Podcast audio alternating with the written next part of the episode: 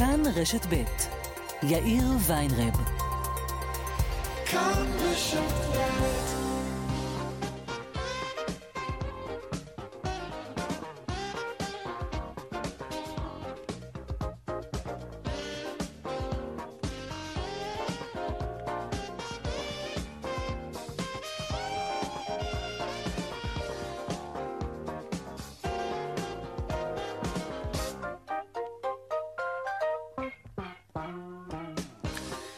ארבע וכמעט חמש דקות, כאן צבע הכסף ברשת ב' יום רביעי, שלום רב לכם, העורך רונן פולק, בהפקה אלנה צ'רקסוב, וטכנאי השידור הוא אריאל מור. הדועל של צבע הכסף, כסף, כרוכית, כאן.org.il. אני יאיר ויינרב, מעכשיו עד חמש אנחנו מיד מתחילים.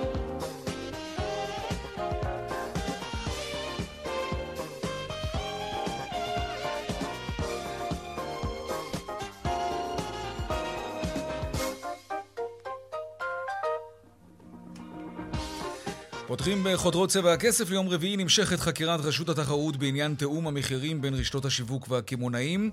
היום הגיע למשרדי החקירה של רשות התחרות איש העסקים רמי לוי. מוקדם יותר הוא הוצא מדיון בוועדת הכלכלה של הכנסת אחרי שהוא התעמת עם חברי כנסת וקרא לעברם פופוליסטים. במהלך הדיון הסוער שנקבע מראש בלי קשר לחקירה בנושא יוקר המחיה, דרש יושב ראש הוועדה, חבר הכנסת מיכאל ביטון, לדעת האם רשתות השיווק תיאמו מחירים. מנכ"ל שופרסל אמר בתגובה, או יותר נכון שאל, האם השתגעתם? שאלה קצרה. לא. האם עסקתם לא. בהווה או בעבר לא. בתיאום מחירים? בשום אופן לא. שופרסל לא העלתה מחירים ברשת. מאז כניסתי לתפקיד לקחתי את כל המחירונים שהיו בשופרסל ועשיתי את העבודה הכי סוציאלית במדינה. מחירון לפורמט דיסקאונט, מחירון לפורמט עירוני, כן, עוד מעט אנחנו נעסוק בהרחבה בפרשה הזאת שמטלטלת את ענף המזון והקמעונאות. היושב ראש ביטון הודיע כי בכוונת הוועדה לעסוק באופן מעמיק ביוקר המחיה במטרה להוביל לירידת מחירים. הלוואי. הכנסת אישרה היום בקריאה טרומית את הצעת החוק, חוק דמי האבטלה לעצמאים. המתווה מציע מודל של בחירה. אה, כל עצמאי יוכל לבחור בין מסלול שהוא יוכל להשוות את התנאים שלו לתנאים של השכירים שזכאים לדמי אבטלה, וגם יפרסו להם רשת ביטחון כמו מחלה או סגירת עסק, ויש גם מסלולים אחרים. בג"ץ הוציא צו על תנאי שמחייב את הממשלה לנמק בתוך שבועיים מדוע לא יידחה הביטול של סבסוד מעונות היום לילדי האברכים לשנת הלימודים הבאה, או לכל הפחות דחייה של כמה חודשים. בעמותות ובגופים החרדיים מברכים על ההחלטה הזאת של בג"ץ והביעו תקווה שהמדינה תחזור בה מכוונתה הרעה, כלשונם. ועוד בצבע הכסף בהמשך על השפל בשער הדולר. לפני זמן קצר נקבע שהרוע היציג של הדולר על שלושה שקלים ועשר אגורות, בלי שינוי, מהשער היציג שנקבע אתמול. והדיווח משוקי הכספים כרגיל לקראת סוף השעה. אלה הכותרות, כאן צבע הכסף. אנחנו מיד ממשיכים.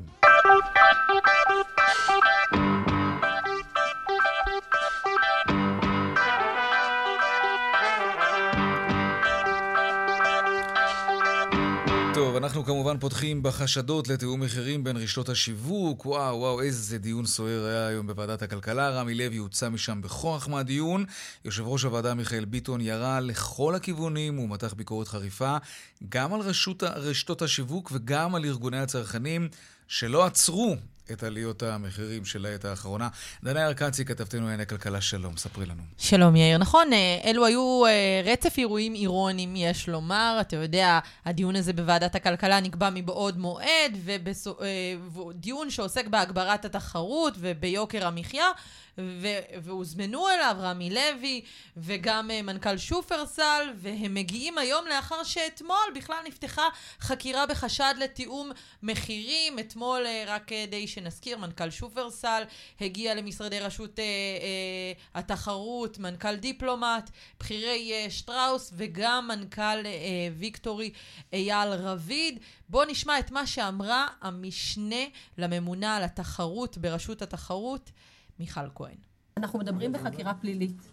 החקירה הזו היא פרי של הכנה מאומצת ושקטה שהתחילה לפני שהדיון הזה נקבע, שהיא נעשית גם עכשיו, תוך כדי שהדיון הזה מתנהל, והיא תעשה גם מחר וגם מחרתיים. נעשות פה פעולות ותנו לנו את, ה, את הזמן, יש חוקרים עכשיו שיושבים במשרדי הרשות ולא אה, עצמו עין גם לילות קודם, הם עושים את העבודה שלהם, כשאנחנו נוכל להגיד, אנחנו נגיד. כן, אז כולנו שמענו לאחרונה את ההצהרות של אה, אותם מנהלי רשתות שיווק אה, וספקים שאומרים שאין מנוס מלהעלות מחירים ושהספקים לוחצים עליהם, ואת זה בדיוק אה, בודקת רשות התחרות. היא בודקת את ההצהרות האלה גם בפייסבוק, גם בתקשורת, גם בדוחות הכספיים, עד כמה יש קשר ושיתוף פעולה בין הספקים. ותיאום, ל- כמובן, ותיאום כן. בין הספקים לבין אה, אותם אה, אה, יבואנים ומנהלי רשתות שיווק אה, שהתראיינו ולכאורה הכשירו את הלבבות Mm. או הכשירו את עליית המחירים הזאת כדי שאנחנו לא נופתע. והנה, כך למשל בפוסט שפרסם אייל רביד, מנכ"ל ויקטורי, הוא כתב, את הדברים האלה צריך לכתוב בצורה ברורה ומפורשת כדי שאף אחד לא יגיד שהגזרות האלו נופלות עליו בהפתעה. ימים קשים לפנינו, אפשר להגיד שלפנינו צונאמי של עליות מחירים. את ההתבטאויות האלו בודקים ברשות התחרות ואת שיתוף הפעולה. בואו נשמע את מה שאמר מנכ"ל שופרסל, איציק אבר כהן, באותו דיון כאשר הוא נשאל האם הוא תיאם עליות מחירים. שאלה קצרה. לא, האם עסקתם לא. בהווה או בעבר לא. בתיאום מחירים? בשום אופן לא. תודה. האם הרווחים שלכם לא מצדיקים שתקפיאו מחירים לשנים הקרובות? מאז כניסתי לתפקיד לקחתי את כל המחירונים שהיו בשופרסל ועשיתי את העבודה הכי סוציאלית במדינה. מחירון לפורמט דיסקאונט, מחירון לפורמט עירוני, לא צריך פורמט, אתה צריך מחיר אחד לכולם. הפורמטים שלך בלבלו אותנו כל כך, שבפורמט. באתר אינטרנט זה נהיה זול ב-30% מרוב פורמטים. כן, מחירון סוציאלי קצת העלה גיחוך אה, בקרב כל אה, קהל הנוכחים, אה, ומיד אחריו דיבר גם מנכ"ל רמי לוי, כן. רשת הסופרים רמי לוי, שהטיח גם בפני המדינה למה היא לא לוקחת אחריות, מדוע המחירים יקרים בכל תחומי החיים, איך המדינה שעכשיו באה לשמוע אותם, מה הם עושים, לא עשתה כלום. אה, לאורך אה, כל השנה. בואו נשמע את מה שהוא אמר, את, הד... את, ה... את האמירות שהובילו בסופו של דבר להוצאתו להוצאתו מהדיון. מהדיון. מי שאחראי על יוקר המחיה במדינת ישראל זה לא הרשתות. תבדקו את זה לעומק, מי שאחראי זה המדינה, מכסים, מיסים, הדלק יקר, מכוניות יקר, הארנונה יקרה. מי שאחראי אחראי פה זה מי שמונופול, ריכוזי וכוחני. זה המדינה ולא אף אחד אחר. לא פעם ולא פעם תוקפים אותי על זה שכאילו אני מייבא סחורה כדי להוריד את המחיר. איפה האנשים פה היו? רמי, אם רק לא היה מייבא... לא, אנחנו גם לא, חברים. חברים, אופיר, בדיוק, ונותן אותה כדוגמה. אופיר, טוב, אני לא, אני לא יודע מי אתה. זה חבר אתה הכנסת. חבר כנסת, אתה פופוליסט. אתה פופוליסט, אתה לא נתת במקום עבודה בחיים. אתה לא משרת את הצרכן. אל תבוא להגיד לי כלום. רמי לוי. לא ייצרת מקום תגיד לי, עבודה. איך זה בשנת הקורונה, הרווח הנקי שלך עלה ב-50 אחוז? איך? אתה לא תדבר באופן לא מכובד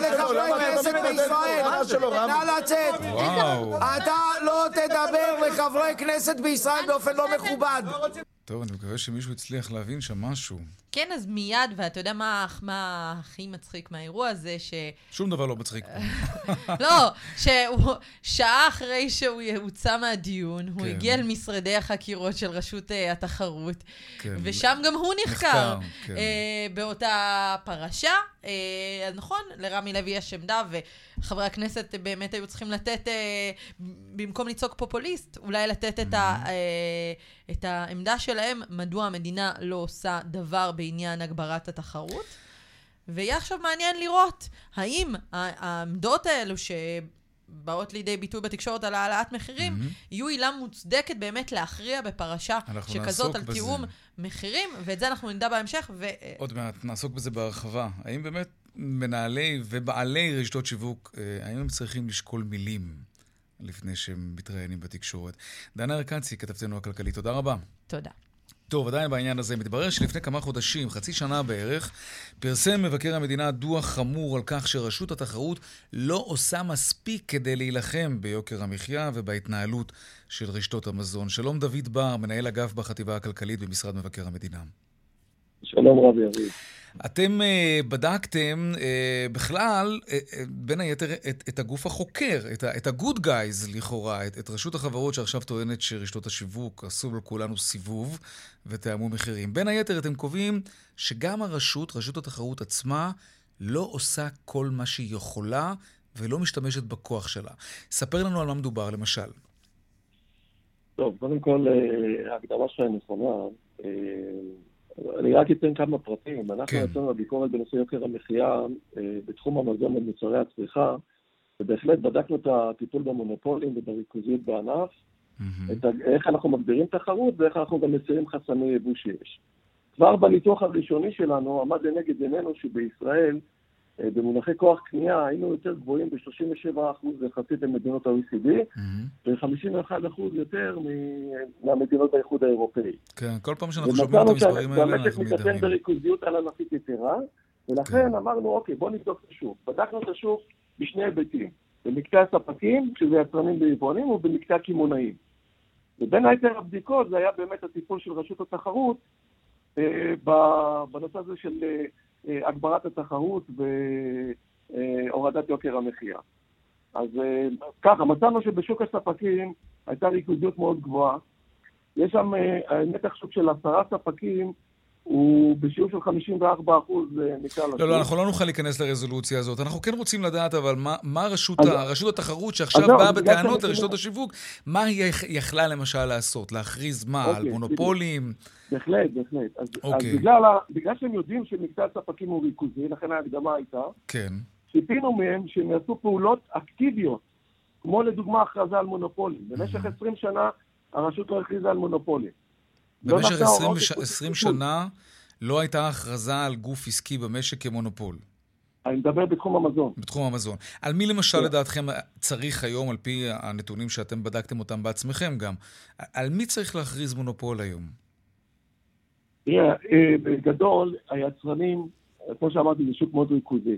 הרשות צריכה לבחון את השוק הזה ולהחליט מי הוא מונופול, זה הגדרות מאוד מסובכות. ברגע שהם לא עושים את הדקלרציה הזאת, את ההצהרה הזאת, זה מקשה עלינו כציבור הצרכנים להתגונן, זה לא מרסן את הכוח של היצרנים. בנוסף, יש לנו את הנושא הזה של אה, ריכוזיות גיאוגרפית בתחום הקמעונאים. כן. שגם על זה אה, הצבענו בדוח, וגם שם היינו מצפים מהרשות לעשות בדיקות אקטיביות בנושא הזה. ולפי הפרסומים האחרונים, אין לנו אלא רק אה, מה שנקרא אה, לברך. רגע, רק כדי להסביר. מה זה ריכוזיות גיאוגרפית? כשיש איזושהי רשת שיווק אחת ספציפית ששולטת שליטה כמעט מלאה באזור מסוים בישראל, ואז אין שם. תחרות. בדיוק. חוק המזון אה, ביקש מרשות התחרות כן. אה, לבחון את החנויות אה, של הקמעונאים ולחלק אותם לשיעורי החזקה, לשיעורים, לשיעורי רווח מתוך המחזור, לשיעורי המכירה מתוך המחזור.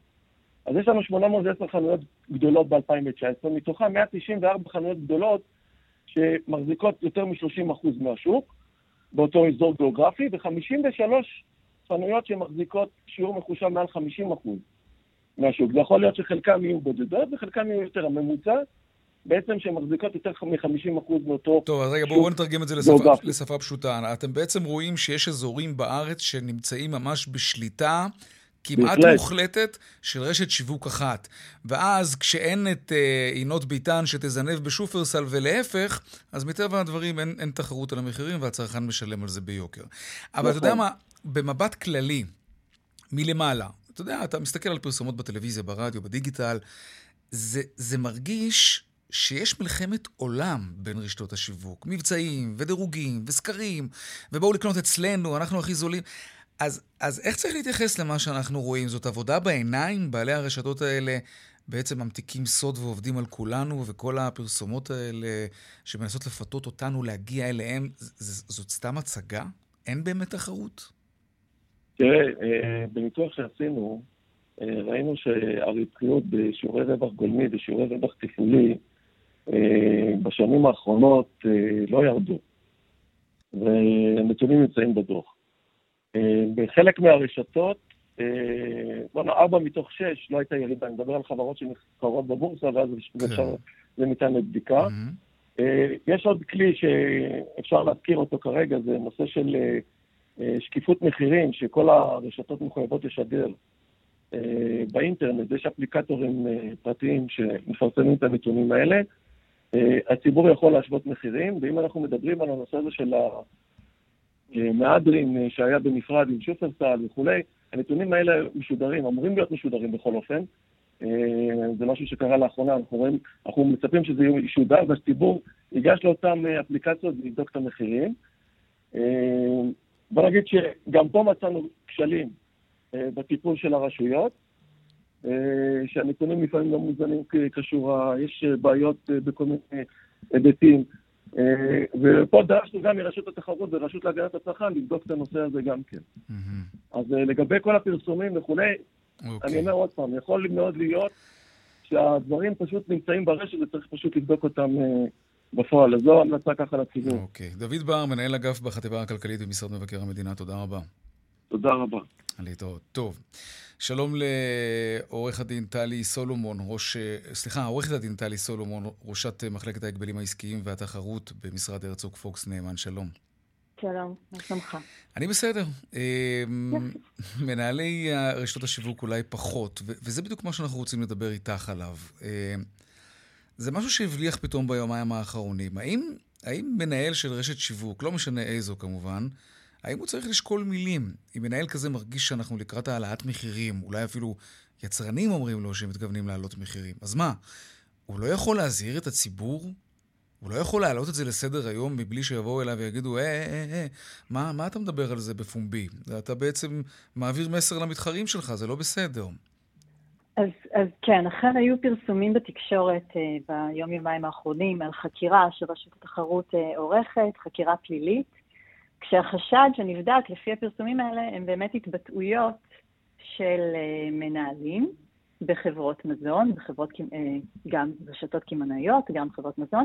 שוב, אנחנו מדברים רק על אה, פרסומים, אנחנו לא באמת יודעים על מה החקירה, אבל לפי הפרסומים האלה, לכאורה החקירה מתנהלת על בעצם כל מיני התבטאויות של, למשל, של מנכ"ל שופרסל, שדיבר בראיונות בתקשורת על מדיניות מחירים, וגם אה, על פרסומים בדיווחים אה, אה, פומביים, דיווחים לבורסה של אה, חברת שטראוס. עכשיו, אנחנו שוב לא יודעים אם זה נכון, אבל אם הדבר הזה נכון, אז כן, רשות התחרות מביעה עכשיו עמדה ברורה ואומרת, אני הולכת לחקור גם אה, התבטאויות פומביות. אבל ו... יש בזה משהו קצת לא הגיוני. כלומר, זה שתוכנית כלכלית כמו שלנו, למשל צבע הכסף, תראיין את מנכ"ל רשת שופרסל, כן, או, או רמי לוי, או ויקטורי. נדבר איתם, שם, תגידו, יש קצת לחצים מלמטה, יכול להיות שאנחנו רואים את מחירי הסחורות בשוק ההון, לצורך העניין, בשוקי הסחורות. יכול להיות שאנחנו לקראת העלאת מחירים, אז מה, הוא צריך לשקר כדי, כדי לא שמישהו יחשוד בו שהוא מנסה להריץ פה אה, העלאת מחירים? יש בזה משהו לא הגיוני, ש, שמנהל של רשת שיווק לא יכול להתבטא בחופשיות ולהגיד, כמומחה, כן, כמישהו שחי ונושם את השוק, ולהגיד, כן, נראה שעומדת להיות כאן העלאת מחירים. אז אני בהחלט מסכימה עם השאלה שלך, היא שאלה מאוד מאוד במקום, ואני לא דוברת של רשות התחרות, ואני אגיד את כן. דעתי ועמדתי. אני חושבת שגם ברמה אפילו הדמוקרטית, בחופש ביטוי, זה אינטרס ציבורי שאנשים כן ידברו וכן יתבטאו, אז בהחלט נכון שמנהלים יוכלו להתבטא בחופשיות, בטח אם שואלים אותם שאלות על דברים שהם פומביים, על כל מיני מגמות שקורות בשוק. באמת לא יעלה על הדעת שמנהל, מנהל של חברה, לא יוכל לעדכן את הלקוחות mm-hmm. שלו, לא יוכל לעדכן את המשקיעים בחברה על האופן שבו הוא מתכוון להתנהל, ועל uh, בעצם מגמות שקורות uh, בשוק, וכולם יודעים עליהם, זה לא איזשהו uh, uh, מידע סודי שאנחנו בעצם uh, mm-hmm. uh, מגלים כאן, אלא דברים שהם די uh, uh, uh, פומביים וברורים, ובאמת עולה פה שאלה ענקית של מה קו הגבול בין התבטאות מותרת להתבטאות אסורה. כשלשאלה הזו אין באמת תשובה ברורה. זה די מדהים שהם צריכים אולי להתייעץ עם עורך דין לפני ראיון בתקשורת, כי זאת שאלה שתמיד ישאלו מנהל של רשת שיווק, מה, מה מצב המחירים, האם צפויות העלאות מחירים. לפני חגים זה קורה הרבה. תגיד, אבל בוא, בוא נלך טיפה הצידה. ראיינו עכשיו את אה, דוד בר ממשרד מבקר המדינה, והוא דיבר... על זה שרשות החברות לא, לא עושה את העבודה שלה, והיא הייתה צריכה כבר לפני שנים אולי בתחום המזון להכריז על, על, על מונופול. עד כמה זה קשה מבחינה חוקית להכריז על גוף מסוים מונופול וגם להתנהג אליו ככזה. כי מבקר המדינה מתח על זה ביקורת שזה לא נעשה. זה, זה, זה באמת כל כך פשוט? אה, זה לא פשוט. המדיניות של הרשות הייתה שהיא לא מכריזה באמת על גופים אה, כעל בעלי מונופולים, מסיבה פשוטה. אם אתה מונופול, אתה אמור לדעת את זה, ויש אה, מגבלות שקבועות בחוק התחרות שחלות על מונופולים, mm-hmm. והם אמורים לפעול לפי המגבלות האלה, בין אם יש הכרזה ובין אם אין הכרזה. אז, אז עצם ההכרזה לא באמת משנה, ואני חושבת שלפעמים אה, אה, באים בטענות לרשות התחרות למה היא לא פועלת ולמה היא לא עושה, כשהיא לא תמיד יכולה לפעול אה, ולתקן אה, כשלים אה, שהם כשלים אה, בשוק, והם לא נובעים מאיזושהי התנהלות מסוימת של חברה כזו או אחרת. אז גם הציפייה מרשות התחרות אה, לפתור את כל הבעיות אה, בענף מסוים היא לא ציפייה סבירה. Uh, לגבי uh, הנושא של המזון, אז אין ספק שזה משהו שהרשות uh, כרגע מביעה עמדה ברורה שהיא רוצה לטפל בעניין הזה, מעניין אותה הענף, הענף, כל מה שקורה בענף המזון, וזה הגיוני כי יש פה באמת שאלות של יוקר מחיה, ו, ואין ספק ש, שיש uh, uh, מקום לבדוק uh, התנהלויות כאלה ואחרות בענף שהוא מרכזי. יחד עם זאת, מה שקורה כאן, ועוד פעם, הכל מפרסומים, אני לא בטוחה שזה המקרה הנכון שרשות התחרות יכולה באמת להפעיל סמכויות, כי יהיה לה מאוד קשה. אבל, אבל למה לא? ולמה זה צריך להיות קשה? כלומר, גם בשוק חופשי ש, שמשתדל כמה שפחות, כשהרגולטור, הממשלה, המדינה, מנסה כמה שפחות להתערב, עדיין יש כל מיני איזונים ובלמים, וזה דבר חשוב, כי לפעמים גם השוק החופשי יוצר, אה, את יודעת, כל מיני תאגידים נורא גדולים ונורא חזקים, שלא מאפשרים למתחרים קטנים להתחרות בהם, או שהם בולעים אותם, או שהם מחסלים אותם, ואז הם מונעים בעצם תחרות. אז למה זה כל כך קשה מצד המדינה להטיל סנקציות, או להקשות על מונופולים גדולים כדי להקל על מי שמנסה לזנב בהם? זה, זה, זה הדבר הכי טבעי בעולם לעשות, לעזור לחלשים ולהקשות על החזקים. אין ספק שהמטרה של רשות התחרות ושל חוק התחרות זה למנוע מצבים שבהם אה, אה, גוף מסוים מתחזק מאוד והופך להיות אה, מונופול, או שיש איזשהו מיזוג שיוצר בעיה, ו- וזה מה שרשות התחרות צריכה לעשות. Mm-hmm. אבל לא בטוח שמה שקורה בענף המזון באמת מגיע למקומות האלה של האי-חוקיות. Mm. יש פער בין מצב של אה, בעיה מבנית בשוק, או למשל כל מיני מכסים שיוצרים מגבלה, או אה, אה, עלויות הובלה גדולות, או בעיות של, נגיד, של הכשרות, ואלה דברים שיכולים באמת ליצור בעיה תחרותית, זה mm. גם כדוגמאות בענף המזון, וזה לא משהו שבהכרח חוק התחרות אמור לפעול, יכולה להיות הקלה ברגולציה אחרת שיכולה ליצור המון תחרות, ולאו דווקא מהכיוון הזה של לתקוף חברות אה, שכביכול הפרו את החוק. עורכת הדין טלי סולומון, ראש מחלקת ההגבלים העסקיים והתחרות במשרד הרצוג פוקס נאמן, תודה רבה. תודה לך, ביי ביי. להתראות, ביי. דיווחי תנועה עכשיו באיילון לכיוון צפון יש עומס ממחלף חולון וקיבוץ גלויות עד הרצליה ודרומה מקק"ל עד לגוארדיה. בדרך החוף צפונה עמוס מגעש עד נתניה, ובהמשך מחבצלת עד מכמורת, ודרך חמש מזרחה עמוסה מגלילות עד uh, מחלף קסם. עדכוני תנועה נוספים בכאן מוקד התנועה כוכבי 9550 ובאתר שלנו, אתר התאגיד אתר כאן, הפסקת פרסומות קצרה, ומיד אנחנו חוזרים עם עוד צבע הכסף. ארבע ועוד שלושים ואחת דקות, עכשיו הדולר, שלום פרופסור רפי מלניק, המשנה לנשיא לעניינים אקדמיים מאוניברסיטת רייכמן, שלום לך. שלום, שלום. הדולר uh, כבר נגע בשפל של 25 שנים השבוע, לאן זה הולך? יש מצב שנראה את הדולר מגיע למחוזות של שני שקלים נקודה משהו? תראה, אה, מן המפורסמות הוא שאי אפשר לחזות את ההתנהגות של שערי החליפין. אלה דברים שהם לא לגמרי ניתנים לחיזוי. ואני חושב שכל הניתוח שמתנהל בימים האחרונים, הוא בכלל, הוא הוא קצת אה, לא בפוקוס, כן? באמת? מדברים על זה שההתחזקות של השקל אה, עלולה לפגוע בייצוא. נכון. וזה נכון בתנאים מסוימים. אבל מה שקורה אצלנו הוא בדיוק הסיבתיות ההפוכה, שההצלחה של הייצוא היא זאת שגורמת לחיזוק השקל. נכון, כי הם מביאים את המטח לארץ, הם מביאים את הדולרים לפה.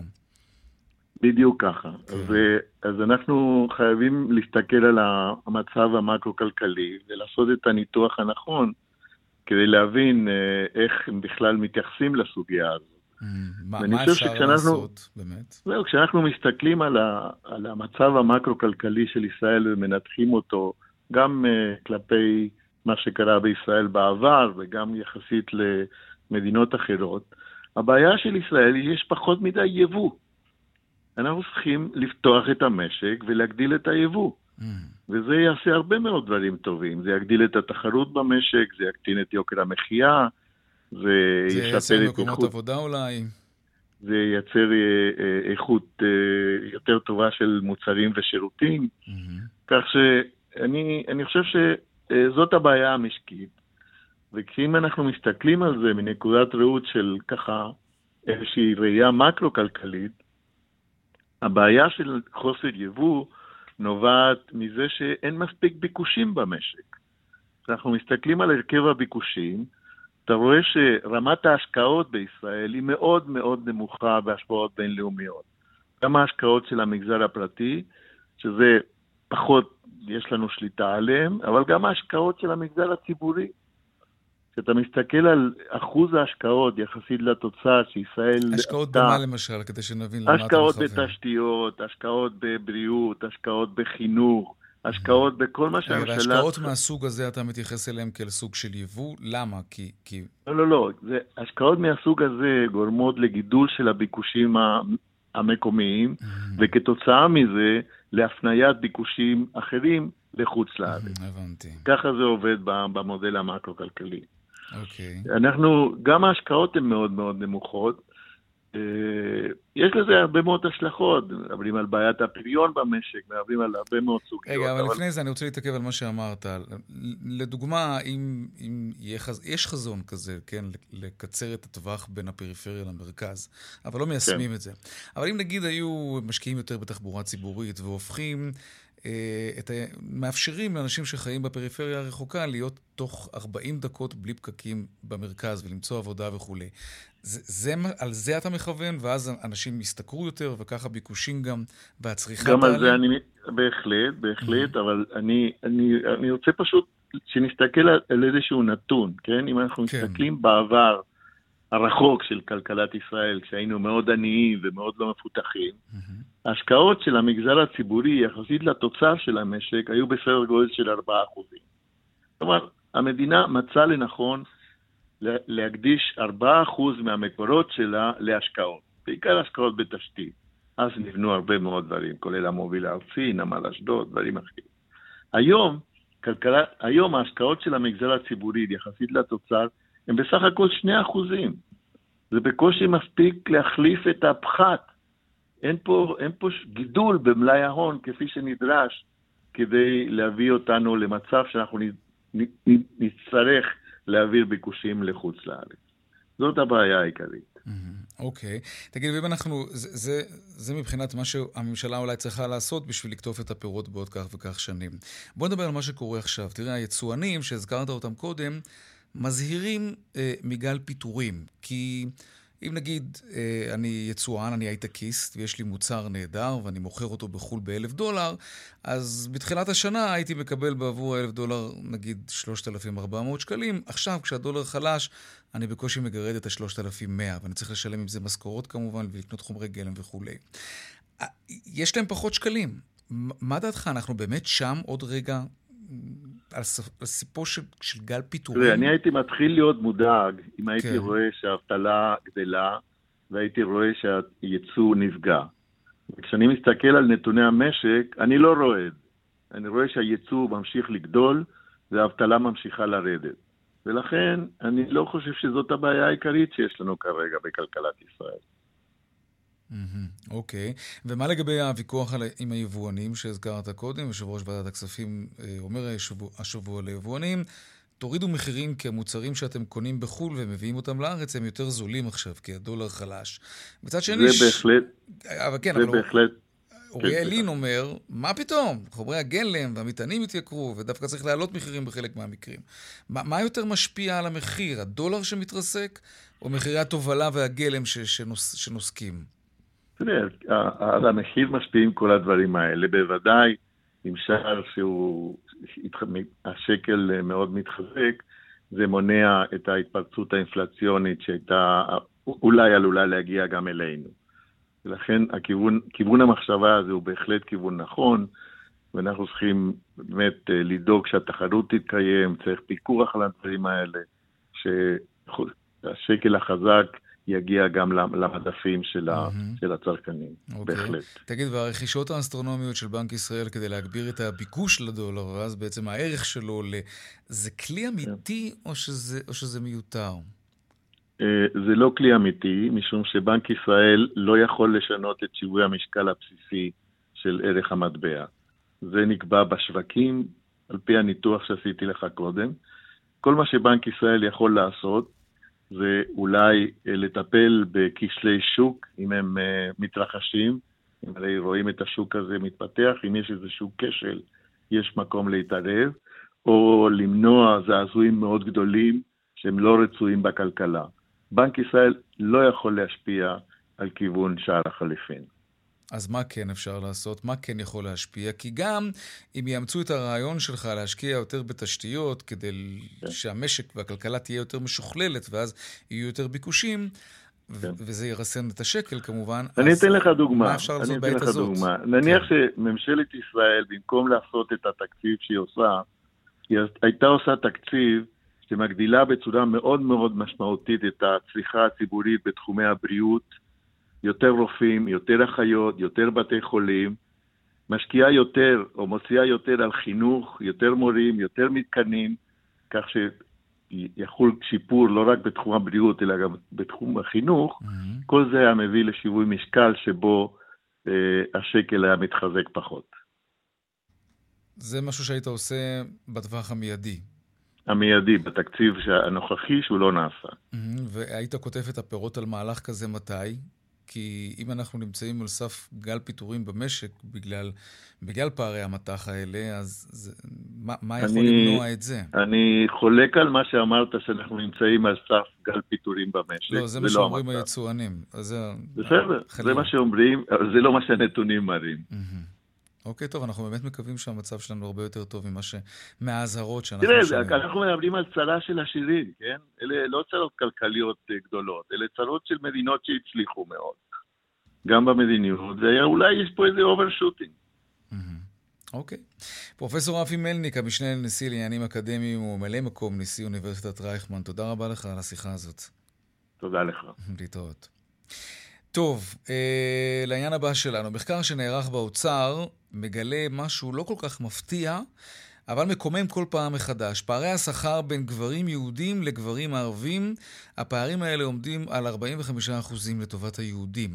למה ומדוע? שלום נג'יב עמראיה, חטיבת המחקר באגף הכלכלנית הראשית במשרד האוצר. שלום לך, אתה כותב הדוח הזה, שלום.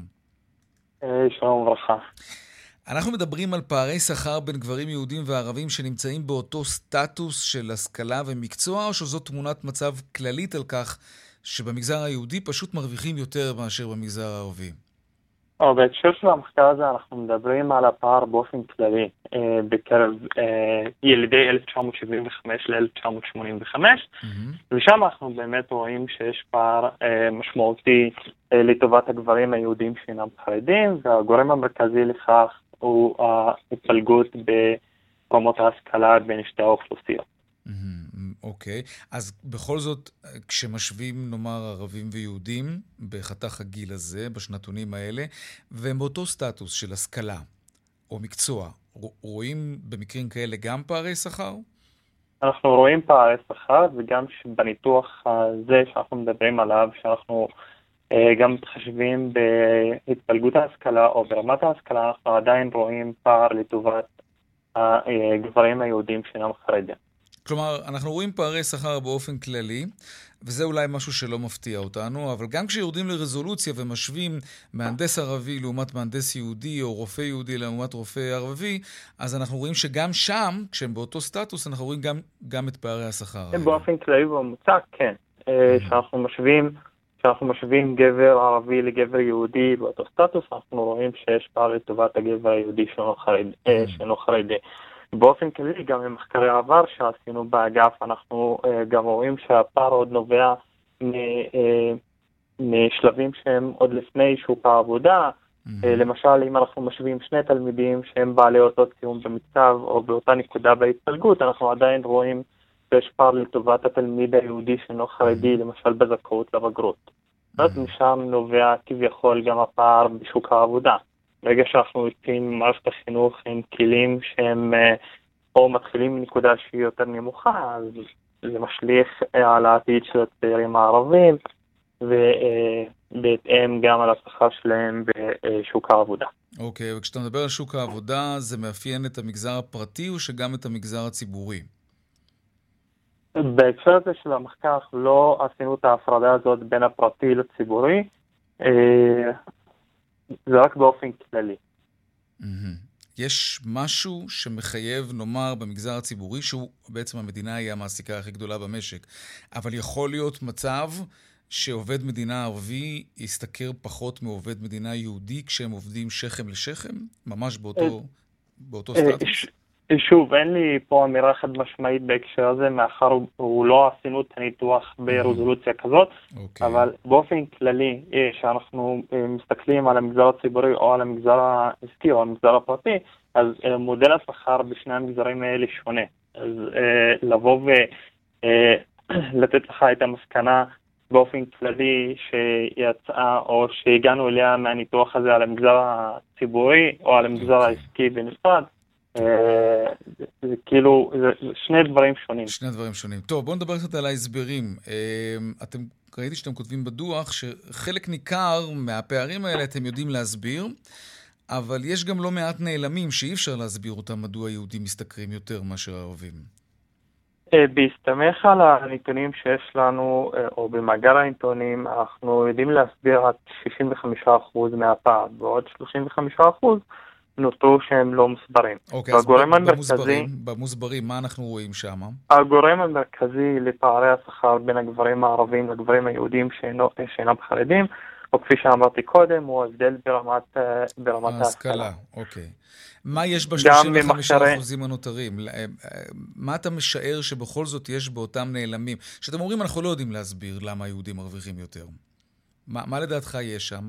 אפליה על רקע דת? אנחנו גם כתבנו, אנחנו גם uh, כתבנו uh, את זה בדוח, יש עוד uh, פרמטרים שאנחנו לא הכנסנו אותם למודל או לניתוח, והם עשויים להשפיע על פערי השכר בין הגברים הערבים. למשל? למשל שעות העבודה. יהודים עובדים יותר? באופן כללי הגברים הערבים עובדים יותר, אבל המודל שלנו לא מתחשב בשעות העבודה.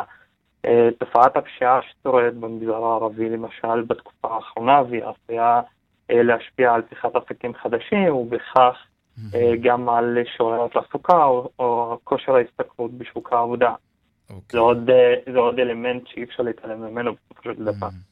אוקיי. נג'יב אומריה מחטיבת המחקר באגף הכלכלנית הראשית במשרד האוצר, כותב הדוח הזה. תודה רבה לך על השיחה הזאת. תודה רבה. להתראות. כן, דיווחי תנועה. בדרך 85 מזרחה יש עומס כבד מכפר חנניה עד מחלף נחל עמוד בגלל תאונת דרכים. סעו בזהירות. בדרך 6 צפונה עמוס מנשרים עד בן שמן ומקסם עד אייל ומעירון עד יוקנעם עילית. בדרך אשדוד אשקלון עמוס ממחלף אשדוד עד צומת גן יבנה. עדכוני תנועה נוספים בכאן מוקד התנועה כוכבי 9550 ובאתר שלנו, אתר התאגיד אתר כאן, הפסקת פרסומות קצרה ומיד אנחנו חוזרים עם עוד צבע הכסף. 11 דקות לפני אה, השעה 5, עכשיו לעדכון משוקי הכספים.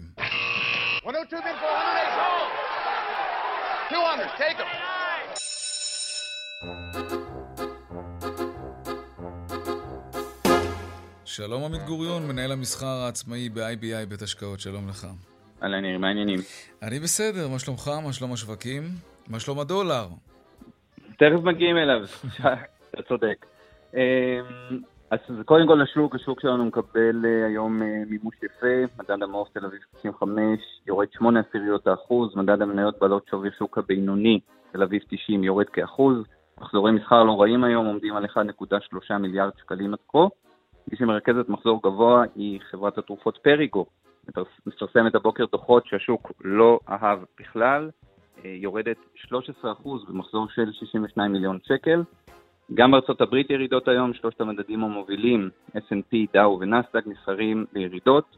אה, טסלה, חביבת הקהל, מתקנת היום קצת חזרה, זאת לאחר צלילה של 12% במחזור עצום של 65 מיליארד דולר אתמול.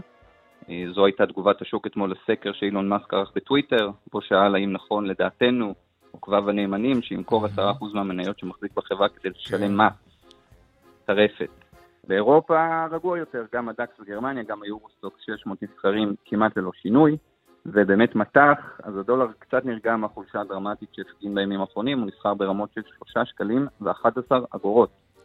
היורו נסחר ברמה של 3 שקלים 59 אגורות, ולסיום הביטקוין יקירנו, מתחיל כן. להתקרב לרמות של 70 אלף דולר, נסחר קצת מעל 68 אלף דולר. זה די הזוי לנכס שנסחר מתחת ל-10,000 דולר רק בתחילת 2020. זה מדהים. לא לשכוח שהדבר הזה תנודתי מאוד, גם אם זה מה זה. תנודתי? הכי תנודתי הכי שאפשר. תנודתי שיש, נכון. נכון. עמית גוריון, מנהל המסחר העצמאי בבית ההשקעות ה-IBI, תודה רבה. תודה לך, יאיר, אחלה יום. טוב, עוד לפני אה, הסיום, בג"ץ הוציא צו על תנאי שמורה לממשלה לנמק בתוך שבועיים מדוע לא יידחה ביטול סבסוד המעונות לאברכים, אתם זוכרים, זה עשה הרבה מאוד רעש, לשנת הלימודים הבאה או לכל הפחות בכמה חודשים. שלום עקיבא וייס, כתבנו. כן, אה, שלום, אנחנו... זה קצת לא מפתיע, כי גם ההחלטה שהייתה בזמנו של הממשלה, שזה ייכנס כבר בנובמבר, זה היה כן. בלי הכנה ובלי זה, אז בג"ץ באמת אה, מוציא את הצו על תנאי לשבועיים, ובעצם מבקש מהמדינה להסביר למה החלטתם שזה ייכנס מיד לתוקף ולא בשנה הבאה או בעוד כמה חודשים, שזה בעצם רמז לליברמן, תרגיע עם זה, כמה שאתה מאוד אוהב את החרדים, אה, במרכאות.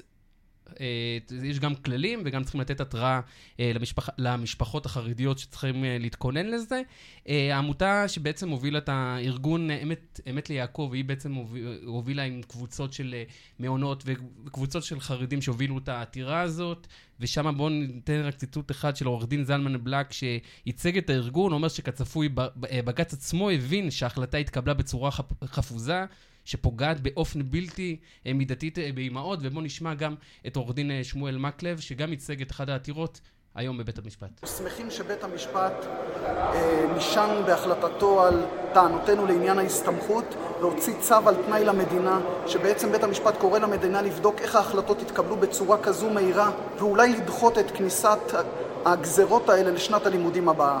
טוב, רק כדי להבין, עקיבא, אותם ארגונים שעתרו, הם בכלל היו רוצים לבטל את הדבר הזה, אבל פה העתירה דיברה על, על, על העיתוי. חד על משמעית. דחייה, לא, לא על ביטול, כי, כי בזה בג"ץ אולי לא יכול להתערב בכלל. חד משמעית, העילה היחידה שיש להם זה להתערב, זה על חוסר צדק, על זה שזה נכנס לפני שהם התארגנו לדבר הזה. אין ספק שמדובר בסוג של מכה לממשלה או לליברמן שהוביל את הקו הזה, אבל עדיין, מבחינת המשפחות החרדיות ואנשים שאמורים, מקבלים את הסבסוד הזה, סוג של נשימה, אני, אם אתה, ההערכה היא שכרגע המדינה לא תרוץ, אם קיבלה את הביקורת של הבג"ץ, מהמם. למה היא רצה זה לעשות אולי את זה לפני רומז התראה. למדינה באמת מה רומז, הכיוון. אני- הערכה שלי, אני מאמין שהמדינה כן תזרום עם בג"ץ. גם, היא מאוד, מאוד קשה גם להכניס את זה מהרגע להרגע, שזה זה נראה, זה לא נראה טוב גם. אז, אז זה יידחה, זה, זה לאו דווקא יתבטל. כלומר, זה ייתן נגיד עוד שנה, אבל עוד בשנה עוד הזאת כמה הרבה. דברים יכולים לקרות כמובן. נכון, אבל זה סוג של זריקת הרגעה למשפחות אה, שיש להם עוד כמה חודשים עם מעונות מסובסדות.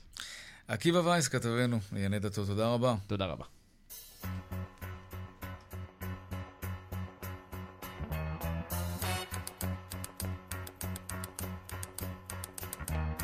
Tumble out of bed and I stumble to the kitchen. Pour myself a cup of ambition and yawn and stretch and try to come to life.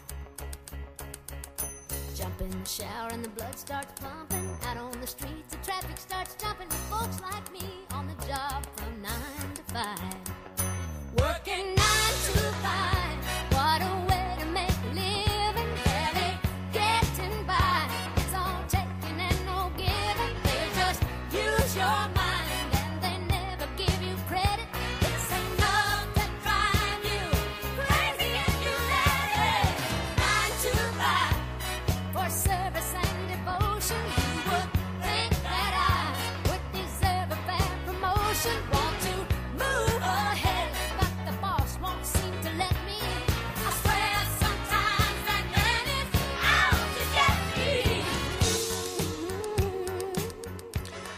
עד כאן צבע הכסף ליום רביעי, העורך רונן פולק, בהפקה אלנה צ'רקסוב, טכנן השידור שלנו אריאל מור, במוקד התנועה אהוד כהן.